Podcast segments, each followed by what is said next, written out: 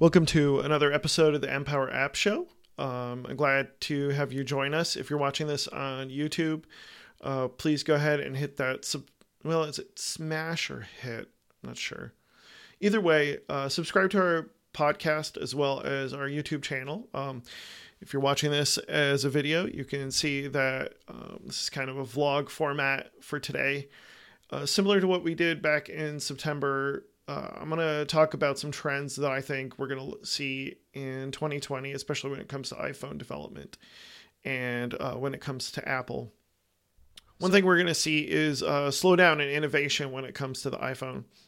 So I think, like, other than maybe a few places like machine learning or, uh, you know, the camera, which is continually being updated, uh, there, there's kind of the joke being thrown around that the iPhone has become pretty much a camera with a bunch of stuff attached to it. And it certainly seems to be the case.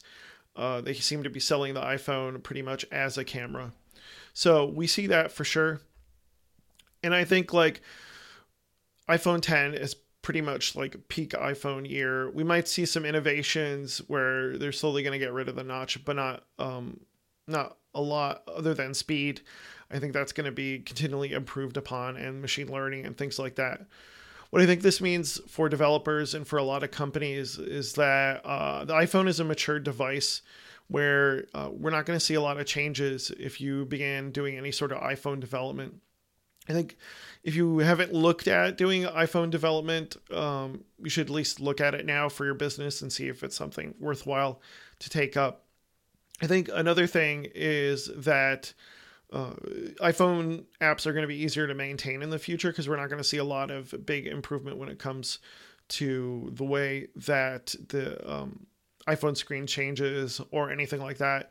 So that's one of the big points I think with 2020 that we're going to see is kind of the iPhone has matured. It's by far the biggest revenue maker, obviously for Apple, but it's kind of uh, stable essentially, and there's a lot of benefits to that when it comes to uh, development and building apps. One of the big breakthroughs in technology I think we'll see is uh, the Apple Watch. So I think the Apple Watch will continue to see new innovation um, and kind of the future platform for a lot of I, um, new app development.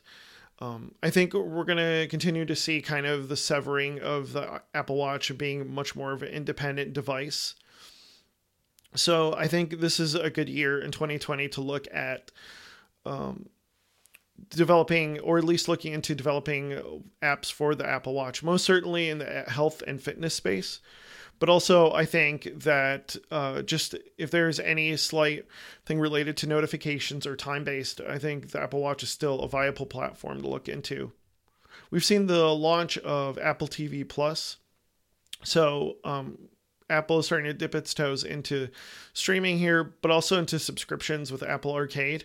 It'll be interesting to see if they use this as a way to um, help companies build apps for the pro market, because I think this is where the weakness is when it comes to iOS, is that pro market. Now we've seen Apple emphasize uh, professionals a lot more. We've seen that with the iMac Pro a few years ago, and now with the MacBook Pro upgrade that just came out, uh, Apple is definitely trying to get back that pro market. And um, one of the ways that they could really help is by getting more professional apps um, on the iPhone and iPad, especially iPad platform. Um, we saw the release of the new iPad this fall. We'll probably see a new iPad Pro next year um, with uh, camera upgrades. So I think that this is still a viable platform for that. So, lastly, I want to kind of discuss Swift UI um, because we really haven't. I haven't talked about that since our episode uh, a couple of months ago with Jason, but um, I think Swift UI is not fully baked by any means. I think Swift UI is kind of where Swift was five years ago. Um, I've currently started building some apps with it. I really like going in that direction, but obviously that restricts me to only the latest operating systems. But SwiftUI, I think, is the future when it comes to developing user interfaces for all of uh, Apple's ecosystem. The thing about Swift UI again is that it's a declarative format, or excuse me, declarative um, kind of programming, as opposed to the imperative way we've seen uh, to develop user interfaces with UIKit. So, in other words, uh, with UIKit, you pretty much set up commands to draw certain widgets on the screen, whereas with Swift UI, it has much more of an HTML feel to it, to where um, you have you kind of can see the structure of the user interface uh, based on the way the code is designed. The biggest weakness with Swift UI, like I said, is the lack of operating system uh, support. So you pretty much need iOS 13, for instance, which just came out in June, and any of the other Apple operating systems that come out in June, or in order to support this. And also, the documentation is still not quite there and there's all sorts of different little hiccups that you find as you start developing for it. SwiftUI, though, solves a lot of problems that we've seen when it comes to development of user interfaces, especially with teams when it comes to storyboards. Uh, storyboards are a mess. They've always been fairly locked down by Apple as far as being able to manipulate them manually. So merging has been hell. And so SwiftUI really helps with that. And I got to commend the Swift team also for really adding a lot of great robust features to Swift in order to support this. Um, we see property wrappers now, and um, the fact that return values aren't don't have to be explicit, things like that. The uh, opaque types that have really made Swift UI a really useful tool. I think if you are a company that is developing any sort of applications um, in the future. I think it's certainly time to start looking at Swift UI. As far as is it production ready, I can't say that. I think you could probably wait a few months, six months until iOS 13 adoption is already uh, pretty um, accepted.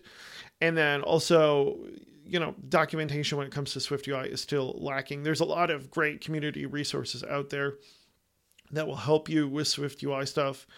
Um, but I think the Swift UI is the future, and it, you know you could start looking at it now. And I'm sure that next year for WWDC we're going to see some massive improvements. so those are my quick thoughts on uh, 2020 when it comes to development uh, and trends that I see next year. Uh, let me know your thoughts. Uh, like I said, subscribe to the podcast, subscribe to the YouTube channel, post any comments that you have, or send me a tweet. Um, I'm at Leo G Dion on Twitter. I'd love to hear your thoughts about what you think are going to be the big trends in 2020 as far as development in the Apple ecosystem. Thanks again, and I look forward to talking to you in the next episode.